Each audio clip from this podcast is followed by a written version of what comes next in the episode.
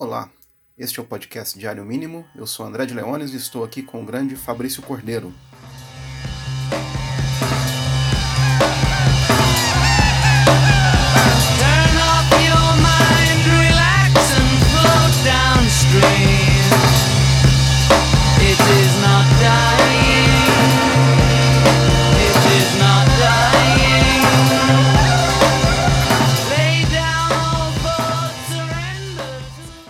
Falar de Contágio agora, do Steven Soderbergh, que é um filme lançado no começo da década, porque a década próxima só começa em 2021, como qualquer idiota sabe, né? Então, o Contágio é um filme do começo da década de 2010 sobre uma pandemia e é um filme do Soderbergh, que é um cineasta que está na minha lista do Proibidão, que acho acredito que Contágio seja o último filme que eu vi dele, porque eu falei, não vejo mais filme desse corno, porque eu não suporto o É Soderbergh. pior do que eu imaginava. Eu tenho preguiçinha também. Eu, eu acho que o problema do Soderbergh pra mim é que ele é um cineasta sem qualquer personalidade, pra usar uma expressão assim, futebolística. Ele, ele tem um. O, eu, eu acho ele meio frouxo na mise-en-scène dele, assim. Eu acho meio. Eu, eu não sei explicar direito o que acontece, mas eu vejo filmes de toda a carreira dele. O que é um, pro- o que é um problema já, né? Não seu, obviamente. Mas é, é como se ele, por exemplo, o, o filme que ele, pelo qual ele ganhou o Oscar de direção foi o Traffic, e que é um filme que o, o Kleber Mendonça na época escreveu uma crítica lá para o antigo Cinemascópio, né, o site que ele mantinha, dizendo que o, o Traffic tinha uma montagem e uma fotografia à prova de burro, né? Porque cada núcleo narrativo do filme Sim.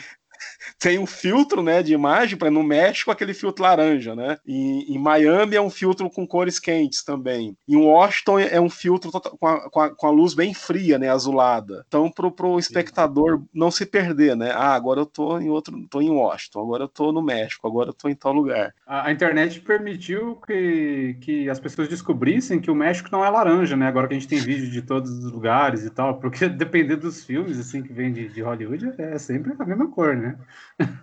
Eu, eu não sei o que acontece. Será se quando a equipe de filmagem vai atravessar a fronteira, o único filtro de câmera que é permitido passar para a fronteira do, do lado do México é o filtro laranja, será? Acho que é a única explicação, cara. Porque inúmeros filmes americanos têm essa, esse filtro laranja horrível, inclusive. Né? Acho que o único filme na história que usou um filtro laranja e funcionou é o Chinatown, do Polanski. Tem um, um filtro alaranjado, mas e ele nem atravessa a fronteira, né? O filme se passa em Los Angeles mas funciona. O resto, né, o, esse, o, mas o problema do Soderbergh pra mim é esse, que ele não tem, os filmes são meio frouxos, os filmes acabam sendo um tanto quanto longos e um tanto quanto desleixados, num certo sentido. Eu, eu sinto isso até num filme, entre aspas, televisivo, né, como a gente imaginava que fosse um filme televisivo há, há 30 anos, como o Erin Brockovich, por exemplo, sabe? É uma coisa meio... Eu, eu não sei, sabe? Eu, eu não curto muito a maneira como ele filma mesmo. Mas vam- vamos falar do É, contágio. o- Vamos. O contágio, talvez. O contágio eu achei ele ok. É um dos que eu. É, é engraçado. Nenhum, nenhum outro. Claro que eu revi por conta do que tá acontecendo, né? Da, da pandemia, assim como muita gente. Virou meio que um, fi- um filme um filme do momento, assim. Vem aquela galera meio perdida fala: Ah, o filme previu, não sei o que, previu porra nenhuma, né? É um filme. E, mas é interessante como. como tem até a ver com. No final tem a ver com um morcego, né? Que, que, que morde lá um. um- vai vai para onde eles estocam porcos, enfim, tem, tem uma ligação muito curiosa com, com o que está acontecendo agora, isso é fato. É, mas eu acho o filme que ele melhor que o Soderbergh faz com que as coisas funcionem, assim, tipo, eu, eu gosto. É óbvio, mas eu acho que no ritmo do filme acaba funcionando bem, que são esses closes nas, na- nas maçanetas, de gente pegando mão, copo, qualquer coisinha assim. Eu acho que ajuda muito também o filme a trilha do Cliff Martinez, né? Que fez a trilha sonora de Drive, enfim, co- costuma trabalhar aí com o Nicholas Hefn também, que tem esse, que tem esse, esse espécie de ritmo de relógio, que também é meio óbvio, mas acho que acaba funcionando pro filme. E fica um filme ok, assim. Tam- Também tira. Acho que o filme tira muita vantagem do elenco que tem. Eu gosto de. Outro spoiler na cara aí, eu gosto muito como a Kate Winslet é- aparece, ela tem uma força muito grande, assim, né? A Kate Winslet, e ela é descartada em, sei lá, 15 minutos de filme, assim. Eu gosto muito desse tipo de coisa. Mas tem umas coisas horríveis, né? Tipo assim, o personagem do Jude Law não se sustenta de jeito nenhum, né? É uma, é uma, é uma caricatura, assim, do jornalista independente e que eu acho que o filme poderia ter trabalhado isso de, de, um, de uma maneira mais interessante, assim, que fosse um personagem mais sério ao invés de tipo, o personagem tem, tem é interpretado pelo Jude Law, né? Tem é, e aí eles com maquiagem faz o dente dele ser meio torto, assim, então meio que dá uma zoada nesse tipo de presença, assim, no, no- nesse tipo de contexto, né? O jornalista, que seria o blogueiro, né, daquela época, e eu acho que a maneira como ele é caracterizado, né, tipo, ele é um tanto exa- exagerado, excessivo, tipo, tem, tem, tem os dentes tortos, enfim, o filme me parece não tratar esse personagem com a seriedade que o filme como um todo está buscando, né? Porque o filme tenta ser, é, tenta trazer um grau de realismo na medida do possível. Ele realmente não consegue é quando ele mira coisas maiores, né? Tipo, é, o Soderbergh ele não é um Spielberg, né? Se a gente pensar, aí, por exemplo, no Guerra dos Mundos, né? Cenas, essas cenas maiores é, é, de caos ou, ou de uma ameaça nacional, de, de, de algum modo, assim. É, o, o, Spielberg consegue construir um- uma puta imagem de cinema, um, um- um momento ali que você, que você percebe a grandiosidade e a seriedade daquilo num nível maior, né? Num grau co- coletivo, assim. É, e o, quando cai, o filme cai para esse lado mais distópico, apocalíptico, assim, tem uma cena que eu, que eu acho horrível, que é quando o personagem do Matt Damon tá com a filha tentando atravessar uma fronteira. Que é uma cena, começa ligeiramente parecida com aquele plano aberto, né, provavelmente de uma grua de cima, assim, a fila de carros. No Guerra dos Mundos do Spielberg também tem isso, né, só que aí vira vira um, um ataque ao carro ali do personagem do, do- do Tom Cruise né, e da Dakota Fanning, vira uma coisa gigantesca, né, uma coisa por si só. É, um- um- a tensão aumentando na própria cena. Ali no, no filme do Soderbergh, embora ele não esteja buscando esse tipo de coisa, um outro filme, parece uma cena muito mecânica, assim, e ele está tentando trazer esse grau de é, fronteira, né, interestaduais, ten- tentando trazer esse elemento distópico ali é, para além dos dramas familiares. Aí eu acho que ele se perde bastante. É, o, Guerra dos Mundos, pra mim, é um dos melhores filmes do Spielberg, e mesmo antes dessa cena aí que você, a que você se referiu, em que eles tentam levar o carro, né? Eles levam o carro do, do Tom Cruise, na verdade. É, mas tem, um- é, tem uma cena impressionante que é, antes disso, quando eles saem da cidade, é, eles saem é, fugindo, que ele consegue fazer o carro funcionar, porque os- o- na invasão alienígena lá, o- o- os aliens eles, eles, eles mandam pulsos eletromagnéticos, né, que ferram com todos os aparelhos elétricos, eletrônicos, incluindo o carro, né? E o Tom Cruise ele é um mecânico muito foda. No filme ele, ele troca o solenoide lá do motor e o carro funciona. E aí ele foge e eles vão por uma rodovia em que tem aquele um monte de carro abandonado, né? Que os carros pararam de funcionar, as pessoas foram embora. E eles estão é só o carro deles funcionando, não tem mais nenhuma figura humana assim por perto, se eu me lembro bem, e ele vai cortando né, os carros parados, e é um plano sequência impressionante, que é, é um plano sequência, obviamente, com auxílio de computação gráfica, porque a câmera ela entra e sai do carro, né? À medida que ele vai avançando, assim. Que a, a, a Dakota Fanning tá tendo um, um acesso de uma crise de pânico, né? E o irmão dela, esse é o nome do ator que interpreta o irmão dela, tá tentando acalmá-la enquanto o, Tom, enquanto o Tom Cruise dirige o carro. E a câmera vai dentro do carro e sai e, e- e tem um plano geral, assim, daquele monte de carro abandonado numa rodovia e entra de novo no carro. É, é uma das coisas mais impressionantes que eu já vi, assim.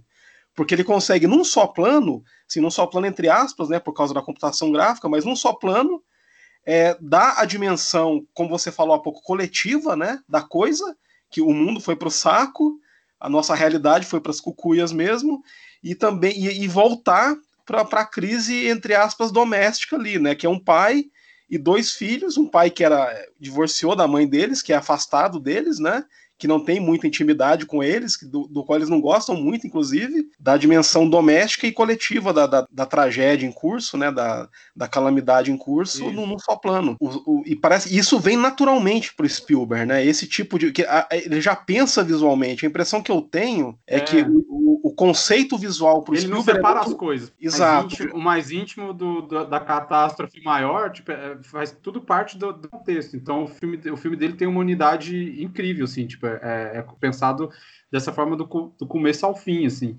É, o Soderbergh ele é muito protocolar, né? Agora é isso, agora é isso. É, O Soderbergh me parece que ele é um cara que ele, tem, por exemplo, o roteiro lá em mãos, ele tem dificuldade para pensar aquele roteiro visualmente, assim. Então, o- como você falou, o, fi- o filme é muito, o filme não respira. O filme é, é- é quase que uma, uma checklist assim de coisas que tem que aparecer num, num filme sobre uma pandemia que gerou um caos absurdo. Então tem isso. Então tem o jornalista que é assim assado, e tal. Tem o cara que é assim assado. Ah, o cara tenta fugir Precisa ter a a cena de, de pessoas saqueando o mercado, né? É, então, exatamente. É, muito- é como você falou, é muito protocolar. Agora, pro Spielberg, né, a, a- maneira como ele já pensa já é visual, né? Eu acho que primeiro vem pra ele, é, nesse sentido, o Spielberg é, é- é meio Hitchcockiano, né? Que o Hitchcock também ele pensava em- sempre em termos visuais, né? Muito É, bastante. Então, assim, ele constrói. Você pega um filme do Hitchcock, até fraco, entre aspas, né? Dentro da, da obra dele, como Topázio. Mas você tem uma cena no Topázio lá em que um cara lá, que é um, um oficial cubano, lá na- na- depois da Revolução Cubana, que ele mata uma mulher que ele descobre que ela é uma espiã, né? Ela tá espionando pro, pros americanos e pros britânicos. E pros franceses, se não me engano. é, é, faz tempo que eu vi Topázio também, mas ele dá um tiro nela e tem um plano de cima em que ele solta o corpo dela e o vestido dela se abre, assim, à medida que ela cai. Como, e, e como o vestido dela é rubro, parece uma mancha de sangue, né? Saindo. Então, assim, é, é tão linda a cena que você até esquece que o roteiro do filme é meio bagunçado, que não é um grande filme do Hitchcock, mas tem aquele plano que você vai lembrar pro resto da vida. Você fala, caralho, mas o Topaz não é grande coisa, mas aquela cena, todo filme do Hitchcock, né, como dizia o Ivan Lessing, todos os filmes ele te dá um presente desses, porque é um, é um cineasta que pensa visualmente, né?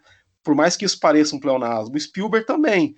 Você pega o filme mais fraco do Spielberg, em algum momento vai ter um plano ou uma construção é, visual imagética que vai pelo menos pagar o teu ingresso, assim.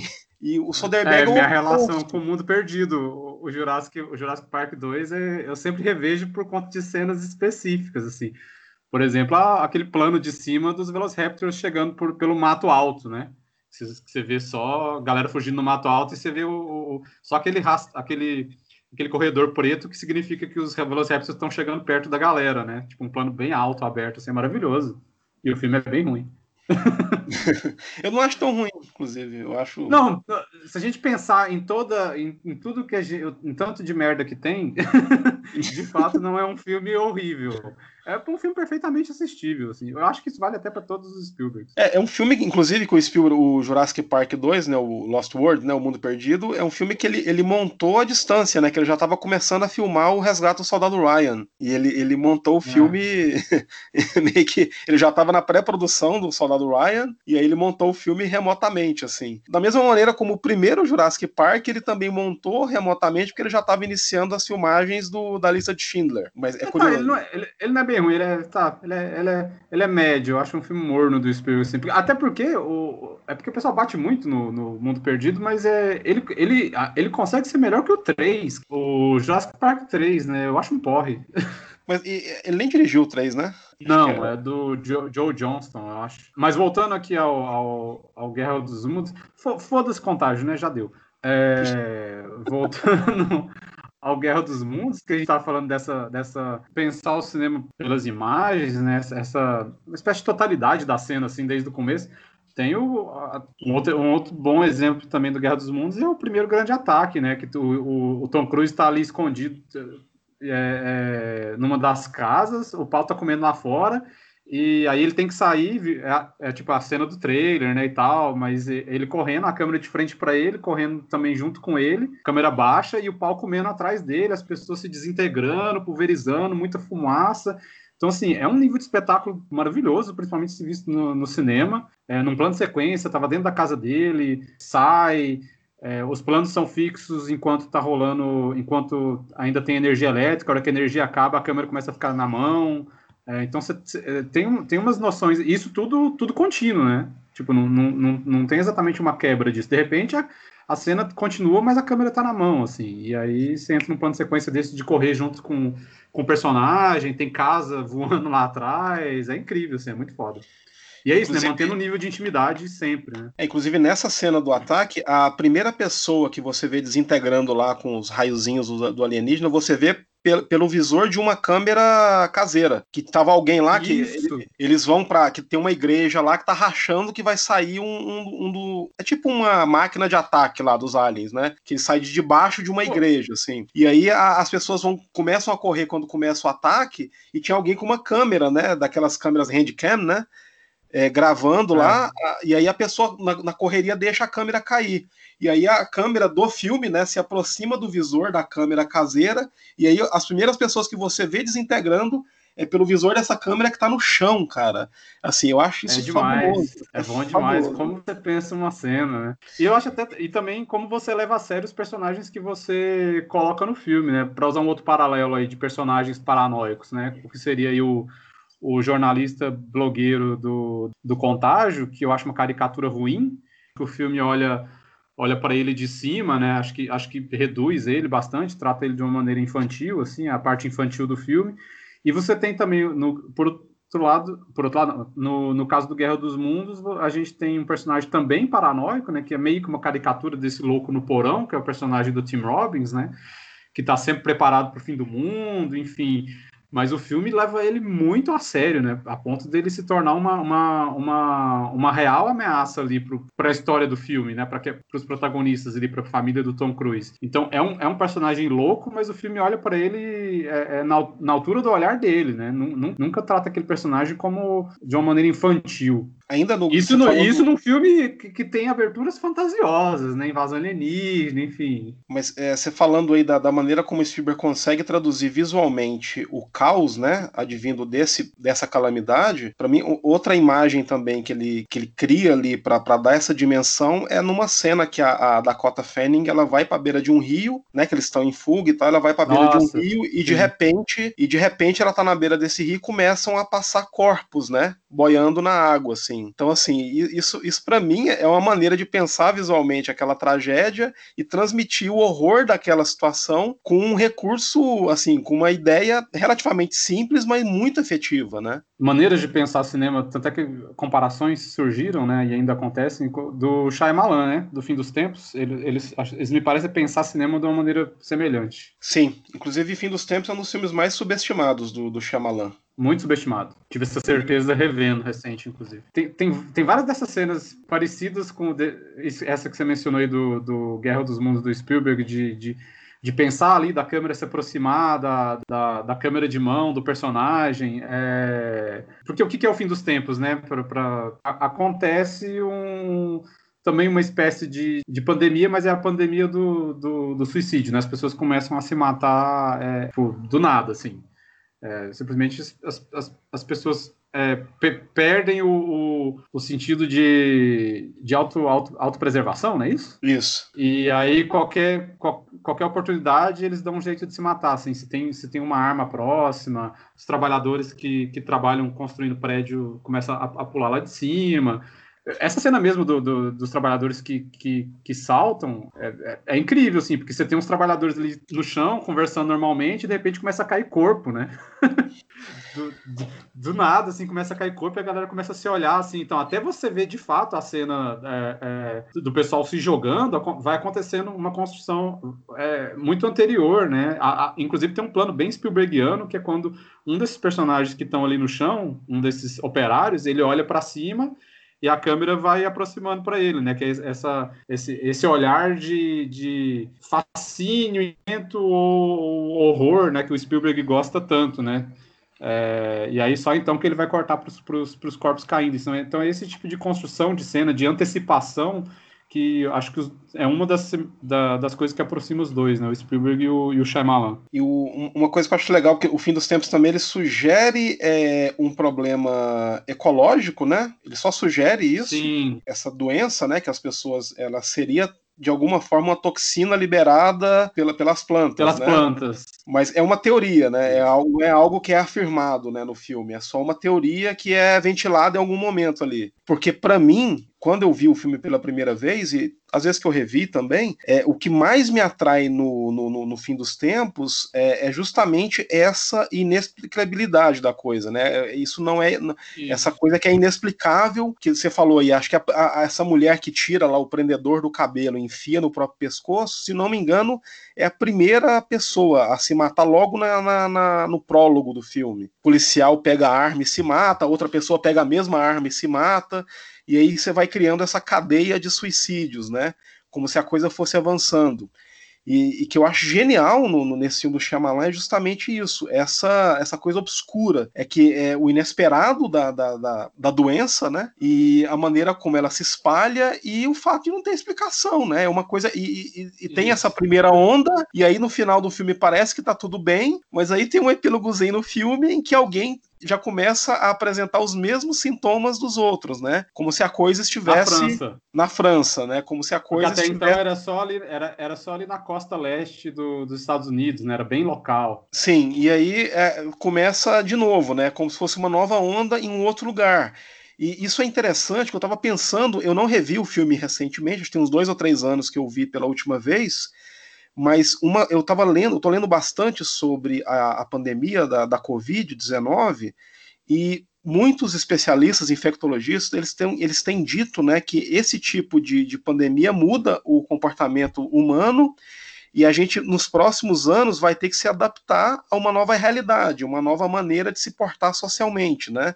Respeitando um Sim. certo distanciamento, porque você- você não sabe quando uma nova onda né, do, do- desse coronavírus ou de um outro coronavírus ou de um vírus similar pode vir a surgir, né? Ou do próprio, da própria Covid, né? Você tem que tomar cuidado para não ter novos surtos epidêmicos. E é curioso isso, porque o, o que o, o fim dos tempos sugere é justamente isso, né? Que você tem um problema ali, uma doença que, como você falou, age localmente, há lá uma, um número é, extraordinário de mortes, mas aquilo passa, e aí, de repente, no final do filme, sugere que a mesma doença já está, se- já está digamos assim, marcando presença em um outro ponto do globo, né? Então, é basicamente o mesmo comportamento, por assim dizer. É, é- é a mesma lógica, né, da, de- dessa, dessa, da pandemia atual. Como já era da influenza também, né? Que a gente teve aí vários Sim. surtos epidêmicos desde o do começo do século passado. Então, é, eu acho Uma- muito interessante isso, porque é uma forma de reafirmar, né, que o filme, o filme te oferece, de que a fragilidade da existência humana, que a, a gente está à mercê, né, desse tipo de, de, de doença, desse tipo de surto epidêmico ou pandêmico, o tempo todo.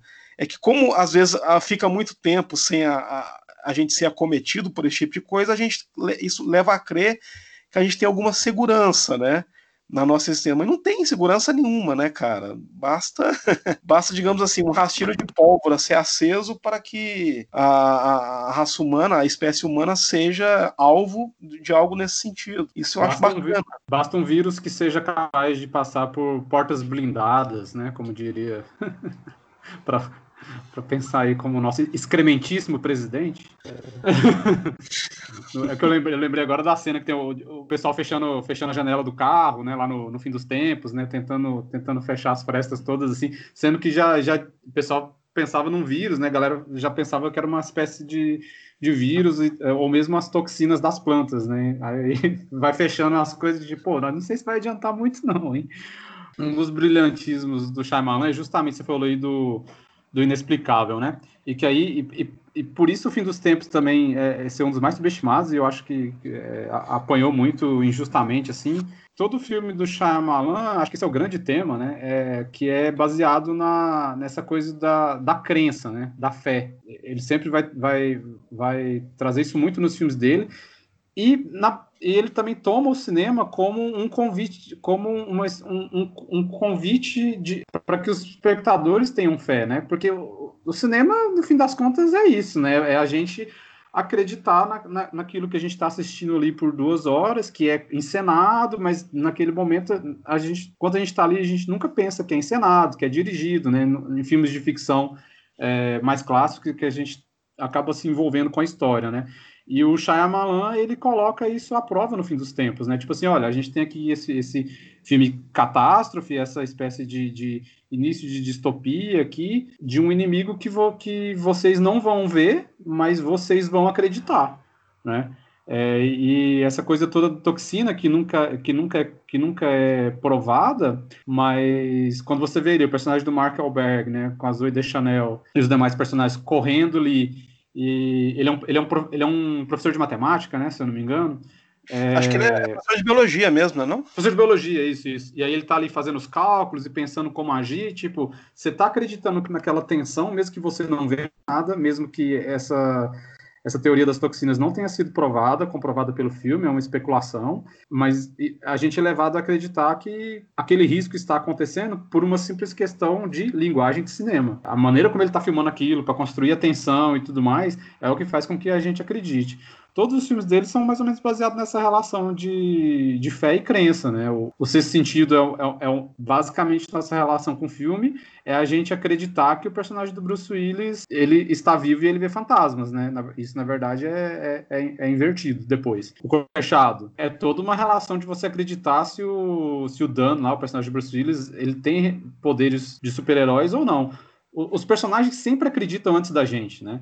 Esse, esse, esse, esse, esse, também é algo interessante. Eles têm uma crença, cabe a nós acreditarmos ou não. Assim, aí a, a, maneira como o Shyamalan vai trabalhando isso é que vai levar com que a gente acredite. E que é também um ato da gente acreditar no próprio filme, né? No fim dos tempos ele leva isso às últimas consequências porque, tipo, tem, ele, ele deixa as claras, né? A, a falcatrua que é o cinema. Tem um momento lá que eles entram numa... Tá o personagem do Marco, Marco Alves, o Chanel e dois garotos é, vão junto com ele, porque eles se desdobram em grupos menores, e eles entram numa numa casa que é uma casa modelo, né? Então é tudo falso. E aí tem um garotinho que fala assim: olha, é tudo falso. E, é, e aí tem um momento que o Marco Wahlberg senta na mesa para conversar com um dos garotos, e aí tem tipo é, prato, uma taça de vinho, assim, tem o vinho é, roxo. O Marco Wahlberg tá conversando e em algum momento ele pega a taça de vinho, assim, e a cena é toda feita como se fosse para ser uma cena doméstica normal. É, mas é tudo falso, né? Então ele está o tempo todo dizendo que, olha, tudo é mentira no cinema, né? Então vocês estão acreditando aqui por uma simples fé no que, que eu estou mostrando. E isso também é como você falou, tem a ver com a maneira como o personagem enxerga as circunstâncias. Por exemplo, o Sinais, né? Que é um outro grande filme dele. Inteiramente, é, o filme é sobre um, um, um pastor, né? Interpretado pelo Mel Gibson, e sobre como esse pastor recupera a fé que ele perdeu a, ao quando a mulher dele morreu, né? No acidente. E é, ele recorre a uma invasão alienígena para fazer esse arco aí do pastor recuperando a fé. E numa certa altura, esse pastor fala com o irmão dele, que é interpretado pelo Joaquim Phoenix, né? Justamente nisso, né? Existem dois tipos de pessoas: pessoas que acreditam em sinais e que a vida te dá sinais, que, é que tudo é. Há um certo fatalismo né, nessa visão de mundo, em que tudo tem um porquê, tudo acontece por uma determinada razão, e a vida vai te mostrando isso, e aquelas pessoas que não acreditam nisso, que a vida é um, é um caos mesmo de, de coisas desencontradas, né? E aí, justamente, a última, o clímax do filme, a última cena, é, é uma cena em que o personagem do Mel Gibson volta a acreditar nesses sinais, né? Ou seja, ele recupera a fé que ele tem, porque se você acredita em Deus, é porque você acredita num, num, num sinal maior, digamos digamos assim, né? Numa estrutura da realidade tem uma lógica, né, divina e, e o personagem do Mel Gibson ele se lembra de algo que a mulher dele disse antes de morrer e eles estão numa dada situação lá que estão enfrentando um alienígena dentro da própria casa e que ele vai grita algo por irmão. Além disso tem o filho dele, né, que tá lá no, nos braços do alien lá e o alienígena libera uma, uma toxina, um veneno na cara do moleque e o moleque só não morre porque é asmático, né? O moleque tá tendo uma crise de asma então ele não tá respirando naquele momento. E na cabeça do personagem do Mel Gibson, tudo isso, tudo aquilo é, são sinais dessa, dessa existência superior, porque é por isso que o menino ah. tem asma, é por isso que a mulher dele disse uma coisa antes de morrer, que até ali ele achava que era o que ela estava dizendo, que ela, ela foi, ela, ela, é atropelada por um carro e está ali agonizando, né? E ela, ela vai e fala uma coisa para ele, que até ali ele achava, ele achava que era uma coisa aleatória, né? Que ela estava tipo a cabeça dela tava, ela tá morrendo, dizendo coisas soltas, assim. Mas aí, naquele contexto, ela interpreta tudo como sinais, né? Como. Ah, ela me disse como se Deus estivesse me dando uma mensagem através dela para esse momento da minha vida. E é tão louco que. Sinais! Eu... Vejo sinais! Exatamente, né? É, é, é o Emael. Emael. E assim, mas é, mas é tão bem construído que eu, é, mesmo que você não acredite nisso, você em nenhum momento duvida do personagem. Você entende por que, que o personagem é, tem aquela fé, né? Tem aquela crença dele. Você pode, você pessoalmente pode não acreditar, Isso. achar que é besteira, achar que é tudo coincidência, né? Tudo por acaso. Mas você em nenhum momento duvida do filme. Você fala, ah, isso é uma idiotice, porque isso é, é absurdo. Não mesmo que você seja um ateu é, total, alguém que não acredita nisso, né? Seja do segundo tipo lá que o personagem fala, mas você não. Você compra aquilo pela maneira como o personagem é construído. Demais, como ele vai trazer de você construir esse arco narrativo, trazer esse tema da fé divina num filme de invasão alienígena, né? Então, assim, porque é um, que é um outro grande tema, assim, do imaginário, do grande imaginário da humanidade, assim, de, de, a gente sempre fica se perguntando, e aí, você acredita que alienígenas existem, né? Você acredita que alienígenas existem?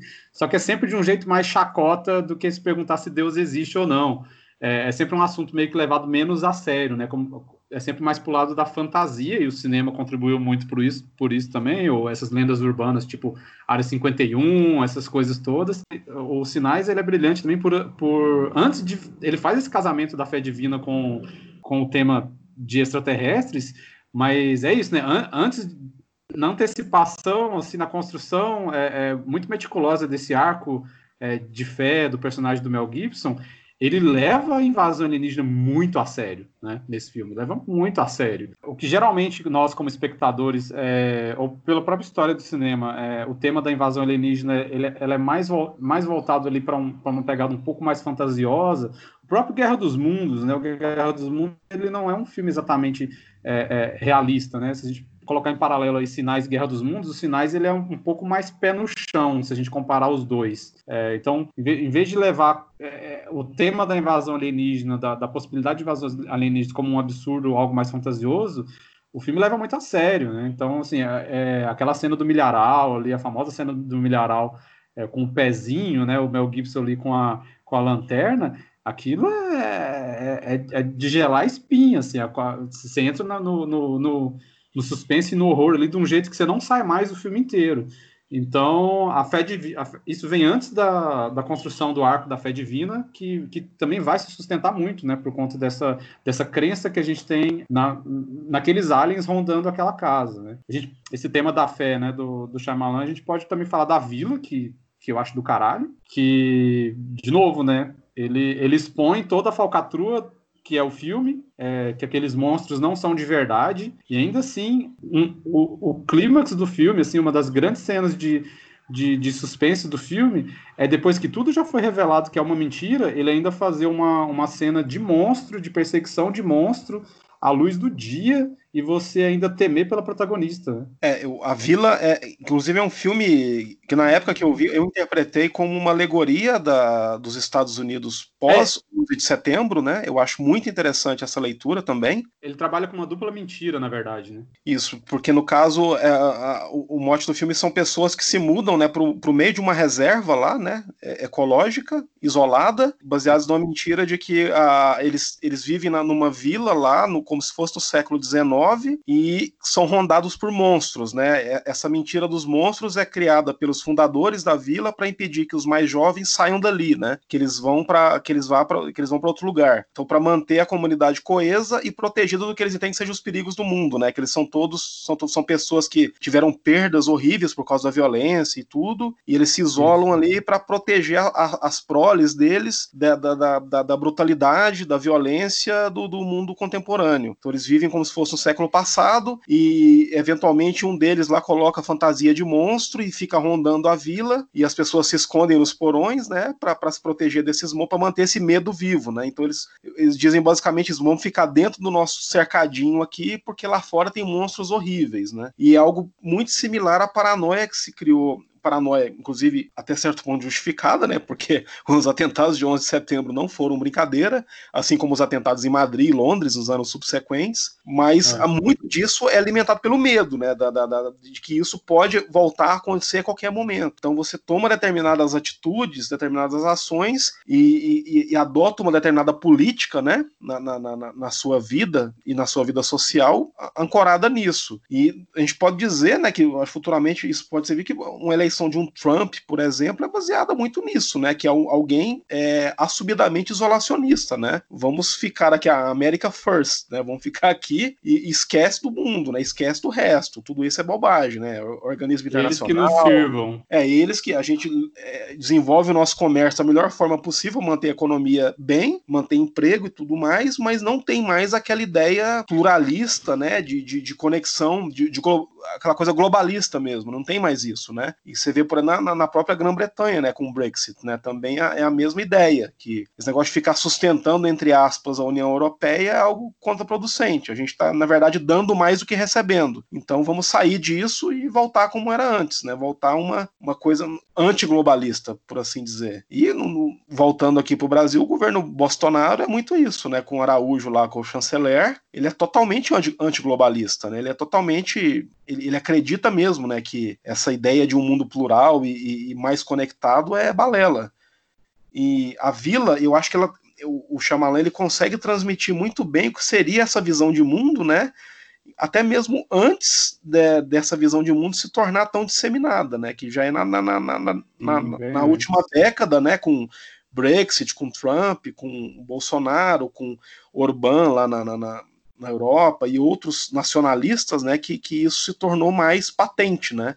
Essa ideia de se isolar na nossa vilinha aqui e o mundo que se exploda. Coisas como essa pandemia alimentam, né, a, a visão de mundo desses caras, né? Porque, pô, esse vírus sim, que veio da China, né? Tá vendo? Ó, fica aí né? com, essa, com esse mundo hiperconectado, com todo mundo aqui hoje em, em Kuala Lumpur amanhã, é nisso que dá. Então, isso alimenta a visão estúpida dos caras, né? Porque eles não percebem é sempre, sempre tem que ter o, o, o inimigo terrestre, né? É, o inimigo terrestre externo, né? Do, do, Nomeável. Isso, se apontar o dedo e falar lá, ó, não avisei. Isso é, isso é muito louco, né? Porque, e, e no caso, a, a, pandemia da Covid só vai alimentar isso mais ainda, né? Os em caras. Paralelo aí com os filmes. Sim, com os filmes do Shyamalan, que a gente tá falando, tem que apontar o dedo, lá, um inimigo visível, nomeável são, são esses monstros, né, do, da vila. É, é, isso, tem, tem que ter nome, tem, tem que tem que estar tá rondando, tem que ter uma forma, né, tem que, tem que ser algo é, é, crível no sentido mais objetivo, né, para se apontar o dedo, assim, justamente proteger, assim. Esses monstros da vila são essa, é, é justamente essa, essa, são essas ocupam o lugar dessas metáforas e essas alegorias, né. E que o filme justamente vai mostrar que, tipo, olha, isso, isso talvez resolva algumas coisas, mas não resolve exatamente tudo, né? Problemas e violências estarão onde, onde estiverem pessoas, né? Sim, tanto é que, ah, como você descreveu há pouco, né, que a cena de, mais, de maior suspense do filme, talvez, é quando tudo já está às claras e você sabe que aquela ameaça não é, não é um monstro de verdade, Isso. mas é, é, um monstro muito pior do que um monstro fictício, né, que é um ser humano vingativo, que tem problemas, isso, é, né, isso é, isso é, incrível, é realmente um filme muito incrível, assim, é, como você colocou assim, está às claras, a luz do sol, eu já te mostrei toda, toda, eu já te mostrei que tudo é uma mentira, né, o, o filme, assim. Já, nós já passamos por tudo, você já, você já, o, o mistério já foi resolvido. É, e ainda assim, estamos aqui numa cena, é, vai haver uma violência, vai haver morte, e é isso, né? A gente, a gente ainda é elevado a. Cara, coloca o espectador numa situação muito, muito louca, assim, principalmente pensando no que a gente está falando agora, assim, porque Ainda assim, a cena é, é levada de um jeito tão. É, é, ela é longa, né? Tem um plano de sequência da câmera. Porque a personagem. Tem, tem isso ainda, né? A personagem cega da Bryce Dallas Howard, é, que não enxerga, né? E a, a, gente vai, que é uma outra metáfora também, enfim, mas a gente colocado ali naquela uma espécie de dança, né, com a, com, com a posição do monstro em relação à posição dela, que não enxerga, e a posição da câmera, e consequentemente que é o nosso ponto de vista, e ainda assim a cena no ritmo dela, é, a, a, gente ainda fica em dúvida se de fato aquilo não, não seria um monstro de verdade, né? Algo dentro de nós ainda ainda estará sempre buscando é, é, é, acreditar num monstro ou num inimigo mais fácil de ser eliminado, né, ou combatido. É, é o caminho mais fácil, né, acreditar nisso. É, o, o, que, o que acaba sendo um risco, né, em vez de simplesmente é, entender e mais entender do que acreditar, né? entender que o risco e os benefícios, né, é, são as pessoas, né? As pessoas são complexas, são elas que, que, que trazem e, e, tudo, né? Que, que tu, tudo passa por elas. Assim, a gente não tem que necessariamente acreditar em monstros que não existem. E o filme coloca a gente, a gente como espectador nessa posição é brilhante, é maravilhoso. E apanhou muito também, né? Sim, é, é, é, é uma. Por conta fiquei... de uma reviravolta boba.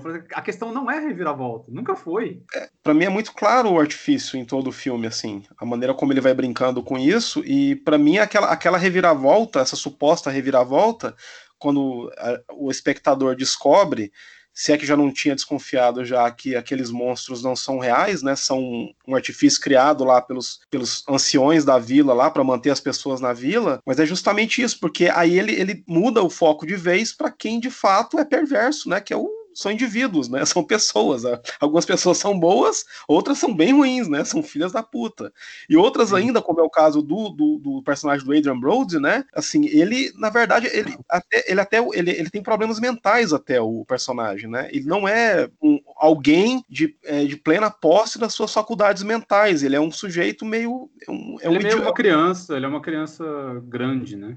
É, ele é o idiota da vila, né? E, é. e, e mesmo assim, né, e, e isso para mim é outro chute nas bolas, né, da, da, das nossas expectativas, porque o, ele tá sugerindo o quê, né, que até um personagem que seria o mais inocente, que seria o mais puro, porque é um adulto que não amadureceu, né, que permaneceu criança, ele também é capaz dos atos mais é, brutais, condenáveis e violentos, né, que ele, ele esfaqueia um personagem e depois tenta matar outro personagem, né, ele tenta matar do, duas pessoas ali, né, no caso. É. E, e, isso eu acho incrível, né, porque até essa suposta é, pureza edênica, né, de um Éden imaginário, dessa, dessa vila que está alheia aos males do mundo, até ali esse personagem seria o mais puro deles, né, ele, ele é, um, na verdade, é o mais perverso, né, que então não existe pureza original, assim, não, não existe pecado original e não existe pureza original, porque as pessoas ou são boas ou são ruins, né, e as ruins vão fazer maldades, é. né, como diria o outro, elas vão fuder com o próximo, né, elas vão ferrar com o próximo. Ah, mesmo Sim. alguém alguém que não, não, não tem total controle das, das suas escolhas e, e faculdades Isso. mentais. A maldade, a maldade feita sem intenção de maldade, né?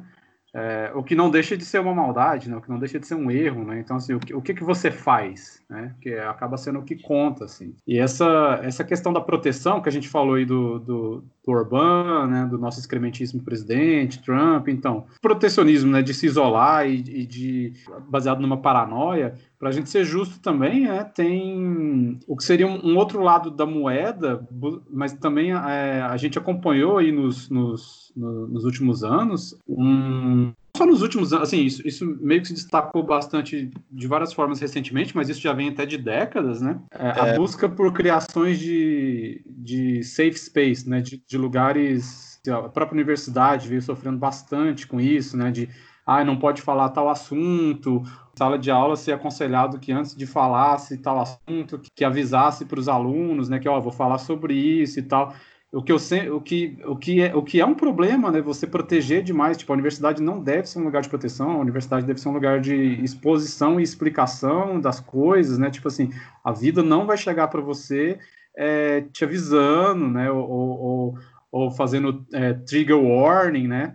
É, aviso de gatilho, tipo, a vida não opera desse jeito, assim. Então, percebeu, não, eu, tô colocando a universidade, de certa forma, como um exemplo, né, mas, pô, a gente vê as redes sociais, né, as, os cancelamentos de tal pessoa por causa disso, e não pode ler, isso, isso é uma tentativa de, de proteger, né, isso é paranoia também, achar que o mundo vai se tornar melhor porque você tá cancelando coisas e pessoas. É, se você falou em, em trigger warning, né, que alerta de gatilho, aviso é. de gatilho, né, que a, a muitas, em muitas salas de aula os alunos exigem isso dos professores para não ferir suscetibilidades. Eu me lembrei de um, de um professor e radialista norte-americano, negro, que é o Michael Eric Dyson, que ele uhum. falou numa palestra que o único alerta de gatilho que ele pede é do, do policial branco prestes a atirar nele, né? Para ele ter tempo de correr. é, é aí, aí, aí é melhor. É o único trigger warning que ele pede é esse, mas exato. Ele falou, vai ser a universidade se ela for operada dessa forma, né? Assim, você tem ali quatro anos que, que espera-se que te prepare melhor para a vida, né? É, de, de, de, algum modo, pelo menos. E isso também faz parte, né? Tipo, pro, pro, proteger estudante, não, pelo amor de Deus, né? Proteger, proteger uma das grandes palavras, e aí pode, não, não querendo desviar mais do que a gente sempre desvia, mas acho que, por exemplo, um cineasta que trata isso de uma maneira muito madura, muito interessante é o Clint Eastwood, mas uma das grandes palavras, assim, que eu acho que tem que ser é, retomada e sempre reforçada é responsabilidade, né? Então, acho que quando você protege demais, cria esses espaços de segurança demais, safe spaces, trigger warnings e cancelamentos, como se o mundo fosse melhorar é, daqui para ali, porque você está eliminando as sementes podres, sei lá, você pode construir uma geração de, de, de pessoas que, na verdade, estão buscando tentando a, colocar a responsabilidade em outras coisas e, e, se tornando, na verdade, muito mais frágeis do que nós, como seres humanos, já somos. E isso é isolacionismo também. É, só para só ilustrar isso que você está dizendo, é, é, agora, mais cedo, a, a, Kelly, né, minha esposa, estava tava falando, não sei se hoje é aniversário do Monteiro Lobato, alguma coisa assim, eles estavam novamente cancelando o Monteiro Lobato no Twitter, né? só para ilustrar isso. Novamente cancelando o Monteiro Lobato. É. Ele é cancelado uma vez por ano, pelo menos, né? Porque, porque é óbvio que tem textos dele que têm conotações racistas, isso é óbvio, né? Mas até o Mark Twain também tem textos com conotações racistas, mas é a famosa contextualização, né? Você não precisa cancelar toda a obra de um autor, basta apontar, né? Isso aqui não é legal, né? Isso aqui ele estava equivocado, isso aqui ele foi boçal, ele foi cretino, ele foi racista, ele foi machista, ele foi coisa que o valha. E outra, né, eu, tô, eu tô relendo por questões acadêmicas que eu quero, depois que a pandemia passar, eu vou buscar o meu mestrado, né, ver se eu termino o mestrado, e tô aqui relendo, estudando um monte de coisa, inclusive a obra do Nietzsche, né? E você pega ali o Humano Demasiado Humano, tem uma seção inteira do Humano Demasiado Humano que é absolutamente é, derrisória, assim, é machista e tudo mais. Mas não por isso, nem por isso eu vou lá no Twitter dizer que a gente precisa cancelar o Nietzsche, né? Porque ele é machistão. Ele é um prussiano do final do século XIX, né? As chances dele ser machista e eventualmente até racista são bem grandes. Então, eventualmente ah. ele, vai, ele vai ter escrito alguma coisa, algum aforismo lá que você vai olhar com a sua sensibilidade contemporânea. Se você tiver uma coisa na, alguma coisa na cabeça e vai falar, pô, aqui o, o, nosso amigo Friedrich mandou mal, né? Ele, ele foi bem idiota. Mas não significa que eu vou jogar aqui toda a minha obra completa do Nietzsche no lixo, né? Não se trata disso, né? Não, é simplesmente um de discernimento. Você não, isso aqui não é legal, isso é. Outro exemplo, né? O, o Aprenda né? que machismo é ruim e, e, leia, e, leia, autores que possam ali talvez esbarrar em machismo e racismo e saiba, isso é ruim. É simplesmente isso. Cara, e assim, por exemplo, né? Em a responsabilidade tem que ser um pouco mais nossa, né? É, porque é tipo assim, é como se a pessoa ela se, se, se arrogasse o direito de ser com, algo como uma reserva moral da nação para dizer o que pode e o que não pode, como se fosse é, como se as outras pessoas fossem idiotas, né? E outro exemplo, Rubem Fonseca, né, um dos maiores escritores brasileiros, faleceu há, há poucos dias. E eu postei no Instagram uma foto dele, que é um autor muito importante para mim, como leitor, como escritor também, postei uma foto dele e lamentei a perda, né? Que é uma perda irreparável. Não tem ninguém como Rubem Fonseca hoje. Na, na, na, é um escritor do tamanho, para mim, de outros grandes que já foram antes dele. Autores insubstituíveis, assim, que felizmente as obras ficam. E aí veio alguém lá no Instagram me encher o saco, porque é sabido, né? Que o Rubem Fonseca, na década de 60, participou lá de um think tank lá de, de caras que depois conspiraram para o golpe militar de 64, né? E assim, ok, ele era de direita, sempre foi, sabe? Que pena que ele participou disso, né? Que pena que num primeiro momento ele de fato apoiou a deposição do João Goulart, que era um cuzão, mas, né, democracia, né? Não, você não depõe presidentes cuzões com golpes, né? Você depõe nas urnas, ou por impeachment, né? Ou coisa que o valha, mas por é, é, medidas legais. E aí você vai, então, cancelar toda a obra um dos maiores escritores brasileiros do século XX, porque o cara, no primeiro momento, apoiou a ditadura militar. Sendo é. que ele mesmo, depois foi perseguido e censurado pela mesma ditadura, né? Já depois de 68. E livros dele, como Cobrador e Feliz Ano Novo, foram censurados, sabe? Então, assim, é, é uma boçalidade sem tamanho, sabe? Raquel de Queiroz também. também, né? onde, onde, que termina, onde que termina a régua, né? Tipo, porque se for nessa toada assim, de repente não sobra nada, né? Ninguém vai ler nada. É, basicamente. porque ninguém vai, ninguém vai... as pessoas cometem erros de julgamento, pessoas acreditam em coisas imbecis, e pessoas, as melhores, as mais inteligentes, em algum momento se e dão. Pessoa, e pessoas mudam, exatamente, né? Tipo, pessoas podem mudar muito em um ano, dois, cinco, quanto mais tempo, é, é mudam bastante. Não tô nem dizendo pra, pra melhor ou pra pior, não. Tipo assim, mudam, né? Porque é uma, uma outra coisa também que eu tenho meio que um, um, pouquinho de ranço às vezes é o tal do melhore, né? Que é sempre uma palavra de ordem. Fala, gente, calma. Tem tanta coisa acontecendo o tempo todo na vida de todo mundo. é, é, claro que a, a busca é sempre por tentarmos sermos melhores do que ontem, assim, mas é, e outra coisa, esse, essa parada do cancelamento também eu piro muito, que tipo, qual, qual, qual que é qual que é exatamente. Porque, tipo, a pessoa, a pessoa vai ler, sei lá, o Monteiro Lobato e ela vai, tipo, receber um choque elétrico e vai se tornar racista, por isso que as pessoas cancelam e querem queimar as coisas. É, cara. Tipo, é, é a mesma lógica da- absurda de, tipo, videogame. Você vai jogar GTA e você vai sair atirando na rua, saca? Tipo, é completamente imbecil. Não, você, você vai ver filme do Polanski e vai estuprar uma menor de idade aí. Vai drogar e estuprar alguém. Pode ter certeza É, nós, não- nós não somos adultos e maduros o suficiente pra gente discernir as coisas, né? É, você vê o bebê de Rosemary. Acho que tem mais chance de você ver o bebê de Rosemary virar satanista do que estuprador. É. Se- se- sempre, sempre, sempre bom. Ó, trigger warning, sempre bom bater nos, nos canceladores. É isso. É, Mas é isso aí, Ai, Fabrício. Obrigadão beleza. aí por mais esse episódio. E É a gente, isso. a gente volta daqui a uns dias com outros, certo? Até a próxima. Certíssimo. É, beijo e abraço, internautas. Não, não se protejam. Quer dizer, se protejam do coronavírus, mas na vida não, não, não se protejam tanto. Se, se exponham mais ao mundo que ele tá aí. Co- Como diria Tyler Durden, né? Para com esse snowflaking aí, né, seu floquinho Isso, exatamente. Mas depois, por enquanto, fica em casa. Mas Fica- fica seja- aí, Monteiro, Lo- Monteiro Lobato, Rubem Fonseca. Assista e leia o que vocês quiserem. Precisamente. Então é isso. Abração. Obrigado, hein? Abração, André.